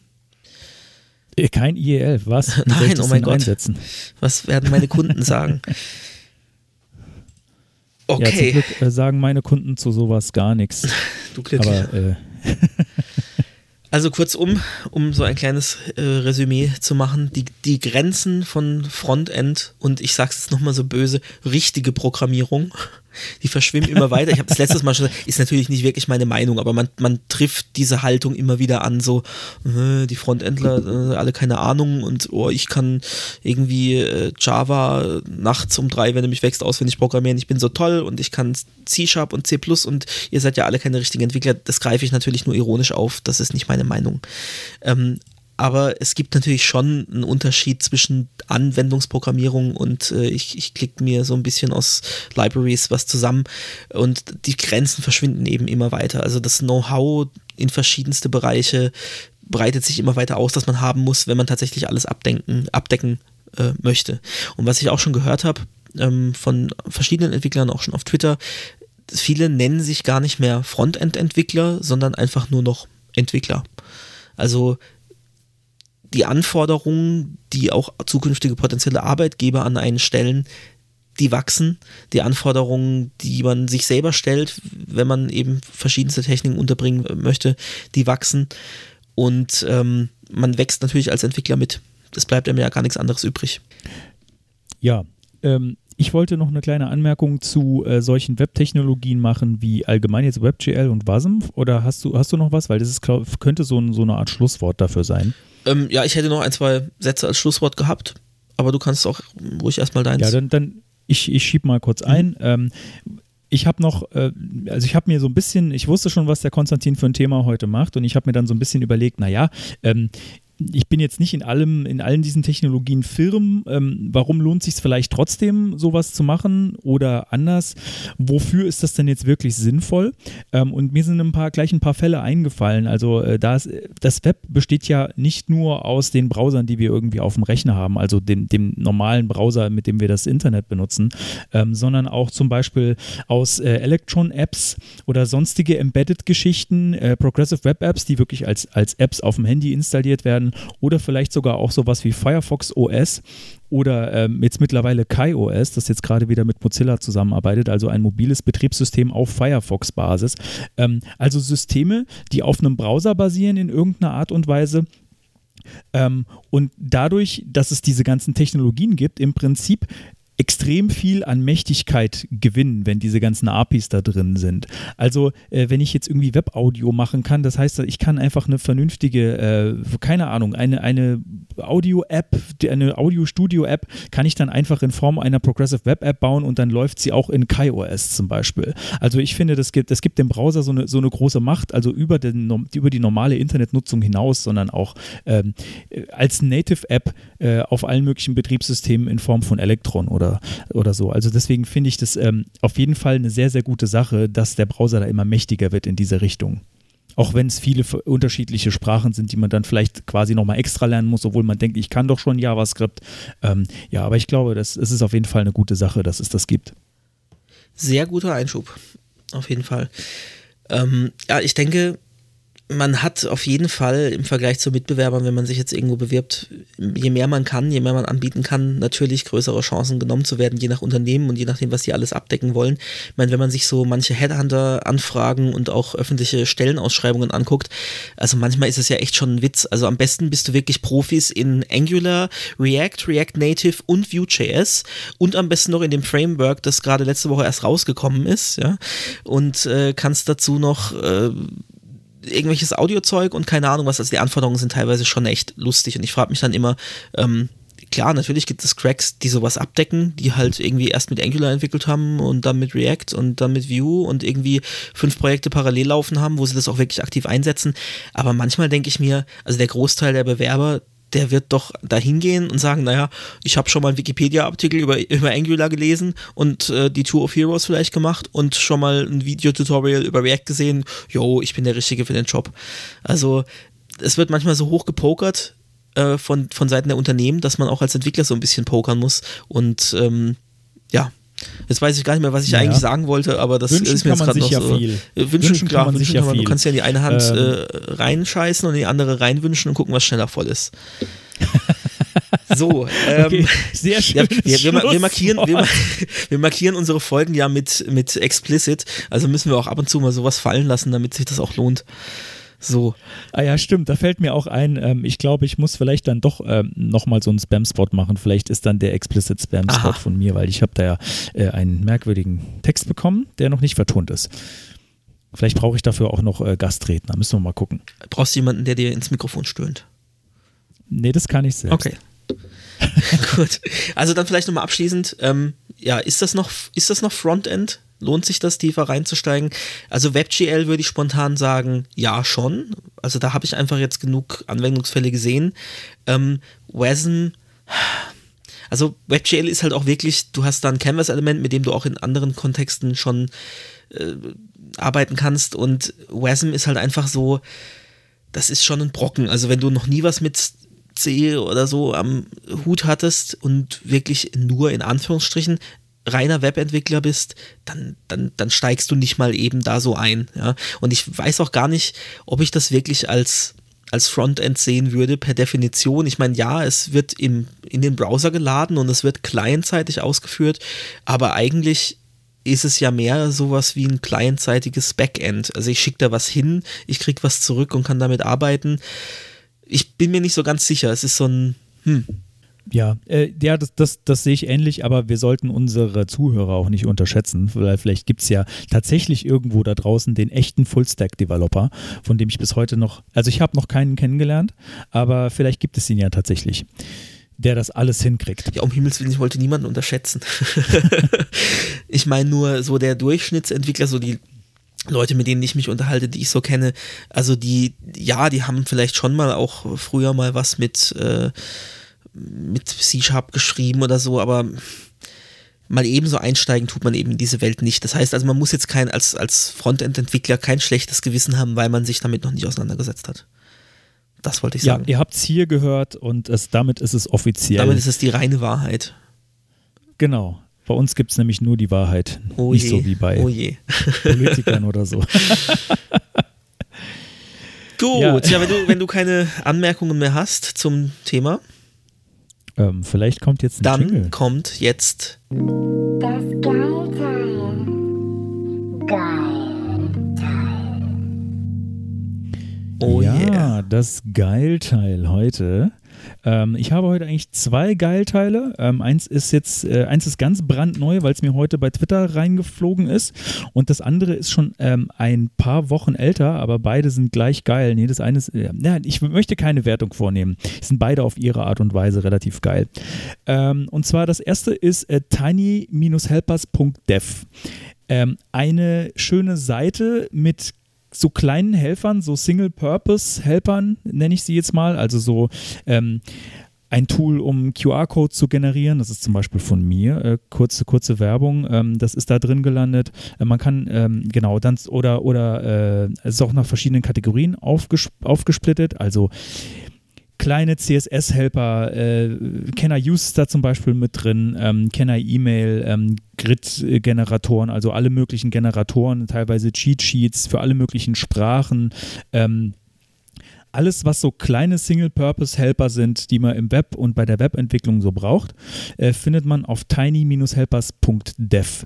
Ähm, das ist schön aufgesplittet nach Kategorien. Das heißt, man kann dann sagen, hey, ich äh, suche was für JSON, also klicke ich mal auf JSON ähm, oder Typografie oder Unicode. Äh, äh, es sind eine ganze Menge Kategorien. Insgesamt gibt es bislang äh, 180 schon so kleiner Helper.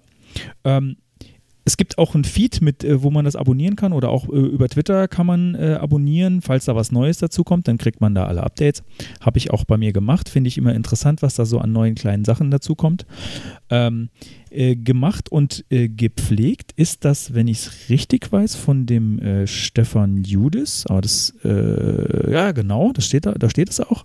Ähm, aber eine Menge Leute haben da schon äh, mit, mitgeholfen, das besser zu machen. Man kann nämlich, äh, wenn man so einen Helper selbst gemacht hat, oder auch wenn man sagt, hey, da ist, es gibt einen Helper, der ist total geil, aber der fehlt da noch, dann kann man den, kann man rechts oben klicken, Add Helper, das ist so ein schönes kleines Plus, und dann kann ich über GitHub einen Pull-Request stellen und äh, meinen Helper damit eintragen. Und das ist sogar relativ cool gemacht. Da muss ich mal irgendwie äh, loben äh, an, an die Machart, beziehungsweise an den Stefan, wie er das gemacht hat.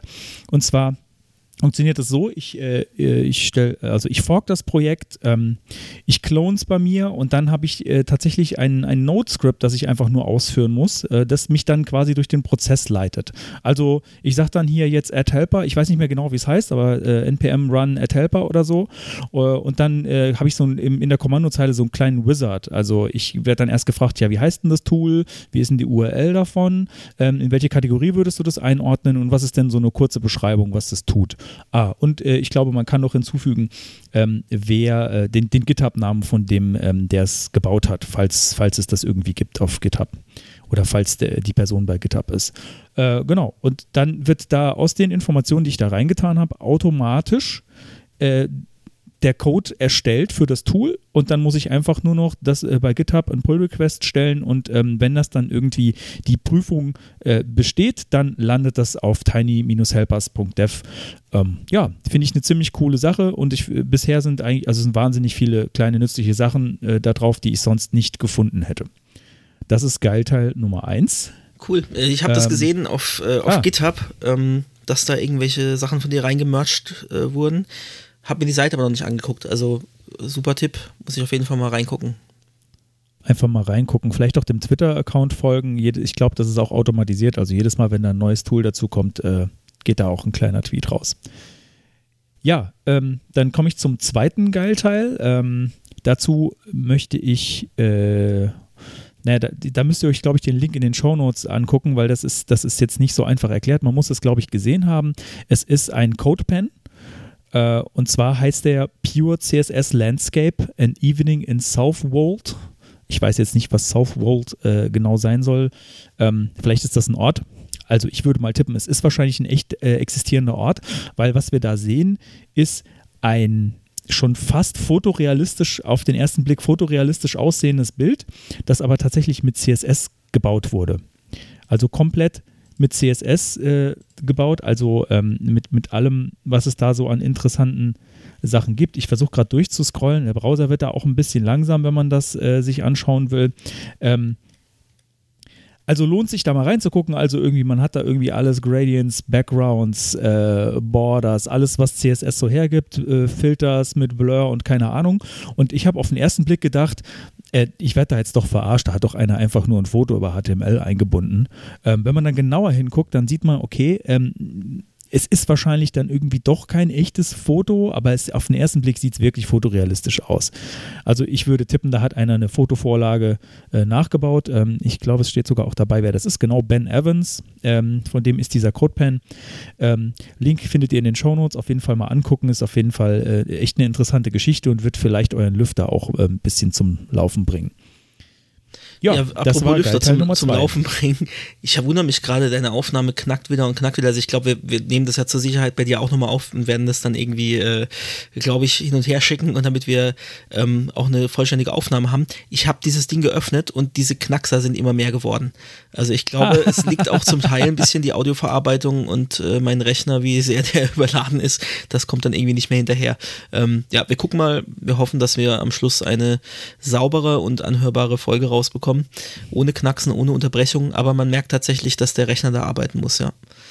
Damit wäre das demonstriert. Achso, bei mir läuft auch die ganze Zeit noch so ein Sandspielvulkan im Hintergrund. okay, gut, ja, das erklärt mein, natürlich einiges. Sucht, sucht, bei Sandspiel, sucht bei Sandspiel, das ist ganz wichtig. Aber was ich, ich noch glaub, nachträglich zum Thema sagen wollte, ähm, das verträgt sich nicht gut, das Weather mit Audioaufnahmen. ah ja, genau. Also such, sucht bei Sandspiel, also bei Sandspiel, wenn ihr da mal drauf seid, ähm, ihr geht einfach mal auf Browse und dann gebt mal ein Volcano. Ähm, und in meinem Fall, ich muss, ich mache das jetzt gerade nochmal live. In meinem Fall, was ich jetzt gerade offen hatte die ganze Zeit, war das das zweite, was man da findet. Äh, Moment, oder? War das der? Ah, genau. Und dann muss man Play, ganz wichtig, wenn ihr das Demo, die Demo starten wollt, müsst ihr den Play-Button rechts oben äh, drücken. Und dann äh, läuft dieser Vulkan los und der ist jetzt die ganze Zeit bei mir nebenher gelaufen. Deswegen wahrscheinlich, war wahrscheinlich auch der Lüfter von meinem Rechner die ganze Zeit an. Ja, vielleicht sollen wir das in ähm, Zukunft lassen. Ja, vielleicht. ich meine, das also aber, Ziel aber ich gucke da so gerne drauf. Ja, natürlich. Wie so eine Lavalampe. ähm, äh, Ziel ist es ja sowieso, dass wir in Zukunft wieder auch zusammen aufnehmen. Wir wollten das jetzt einmal ausprobiert haben und es ist auch ganz cool, dass das überhaupt so funktioniert, auch in der Qualität. Ähm, und zum anderen natürlich auch ein bisschen im Hinblick auf Corona, wenn man irgendwann vielleicht mal nicht mehr vor die Tür will. Äh, aber die zukünftigen Folgen werden schon hoffentlich, wenn das der ganze Spuk vorbei ist, auch wieder face-to-face -face stattfinden. Ja, unbedingt, weil äh, man muss dazu sagen, was jetzt noch keiner gesehen hat, weil wir ein Audio-Podcast sind, ist zum Beispiel, dass wir beim Intro eigentlich immer äh, so einen kleinen Dance ja. hinlegen, weil es uns immer noch so gut gefällt. Und das ist jetzt heute, also ich, ich, ich habe es heute für mich gemacht, aber alleine ist es nur halb so cool. gut zu wissen, dass wir beide zu Hause in unseren Zimmern saßen und lustig vor uns hingetanzt haben. Ja, es, es ist einfach, äh, es, es macht einfach Laune. Ja. Ja, das war dann auch Geilteil schon. Geilteil vorbei. Gut, dann. Geilteil over. Dein Wort zum Sonntag. Mein Wort zum Sonntag? Habe ich, äh, hab ich irgendwas verpasst? Nein, das ist da irgendwie blöd, blödes Gebabbel, zum Ende zu kommen. Okay, lass das weil drin. Wir die, weil wir die Sonde ja, äh, die, die, die, die Sonde, die Folge ja am Sonntag veröffentlichen immer. Diesmal wahrscheinlich schon nachmittags statt spätabends, ja, weil die Podcatcher eine Weile brauchen. Hast du noch was loszuwerden, wollte ich eigentlich damit sagen. Äh, Werbung. Werbung. Ja, Werbung. Dafür haben wir vielleicht äh, auch noch, haben wir auch noch keinen Jingle, aber ein Jingle, Werbejingle für Werbung wäre vielleicht auch irgendwie so was, was Schönes, was wir ja. mal machen könnten.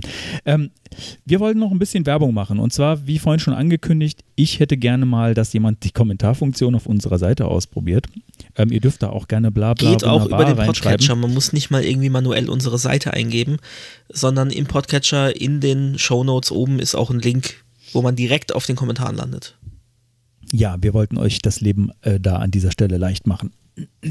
Äh, des Weiteren, liked uns oder äh, retweetet uns bei Social Media, gibt uns ganz viel Herz, falls es euch gefallen hat, falls nicht, äh, trotzdem. Ähm, Ihr dürft uns auch ganz gerne bei iTunes bewerten. Ich weiß, dass wir da mittlerweile drin sind. Ähm, erzählt es euren Freunden. Und äh, noch ein kleiner Request. Falls ähm, ihr von dem Podcast gehört habt, aber euch gefragt habt, hey, in meiner Lieblingspodcast-App ist der irgendwie noch nicht drin im Verzeichnis oder so. Also irgendwie, ich weiß nicht, es, es gibt so viele Podcast-Apps und so viele Podcast-Verzeichnisse, es ist quasi, man kommt quasi gar nicht hinterher. Aber ähm, direkt, also falls du dich jetzt angesprochen fühlst in meiner Lieblingspodcast-App, da seid ihr noch nicht drin, ich musste das jetzt irgendwie umständlich über den Feed machen oder so, ähm, dann bitte auch einfach mal irgendwie melden, dann schauen wir, dass wir da noch reinkommen. Genau, dazu noch zwei Anmerkungen. Ich habe heute mal versucht, über meinen äh, Google Home Mini das abzuspielen, nachdem wir jetzt auch bei Google Podcasts endlich im Verzeichnis sind. Ähm, aber irgendwie funktioniert es nicht einfach zu sagen, äh, jetzt löse ich wahrscheinlich ganz viele aus. Okay, Google, spiele die aktuelle Folge von Wo wir sind ist vorne, sondern man muss dazu setzen, spiele die aktuelle Folge von Wo wir sind ist vorne auf Google Podcasts. Und dann funktioniert das Ganze auch in vier von fünf Fällen hat es bei mir heute funktioniert. Ähm, falls jemand äh, faul ist und nicht tippen will und das am Handy machen will, sondern über seine Speaker das abspielen lassen will. Ähm, und äh, genau, empfehlt es euren Freunden und Bekannten und Kollegen auch offline. Wir machen immer Werbung für Social Media, aber erzählt auch offline mal von eurem, äh, euren Kollegen von unserem Podcast. Genau. Äh, und jetzt noch ganz kurz, um alle kurz zu ärgern, natürlich, äh, die das, die das laut hören, äh, Alexa, bitte eine Tüte Chips bestellen. Ah, So, damit, genau. wir, ach so, damit wir nicht wieder hier Schleichwerbung, damit wir beide abgedeckt haben und damit, damit wir alle User verärgert haben, dann sagen wir jetzt vielleicht noch, ähm, wie, wie heißt das bei Echo Dot Gedöns? Also ne, war ja Alexa. und dann gibt es noch Hey das Siri. Okay, Google, ja, nee. Hey, Siri, bestelle Äh, jetzt- den Jungs von Wo wir sind ist vorne zwei Pizzen und einen Kasten Bier. Äh, nee, und hey, hey Siri, erzähl mir einen Witz. Ja, jetzt ist, jetzt ist auch mal gut, glaube ich. Okay, ja, ich, äh, es, ja, es wird spät, äh, wir hören jetzt auf. Ich, ich lasse das Intro laufen. Okay? Äh, das Intro? Nee, ich das- hoffe, ja, ich lasse lass nochmal das, Intro laufen. lassen. Nee, dann, Genau, dann lass lasse ich, das dann lass ich laufen. jetzt das Outro laufen. Okay, überzeugt. Soll ich? Jetzt, los, Jetzt, sofort. Tschüss. Ciao.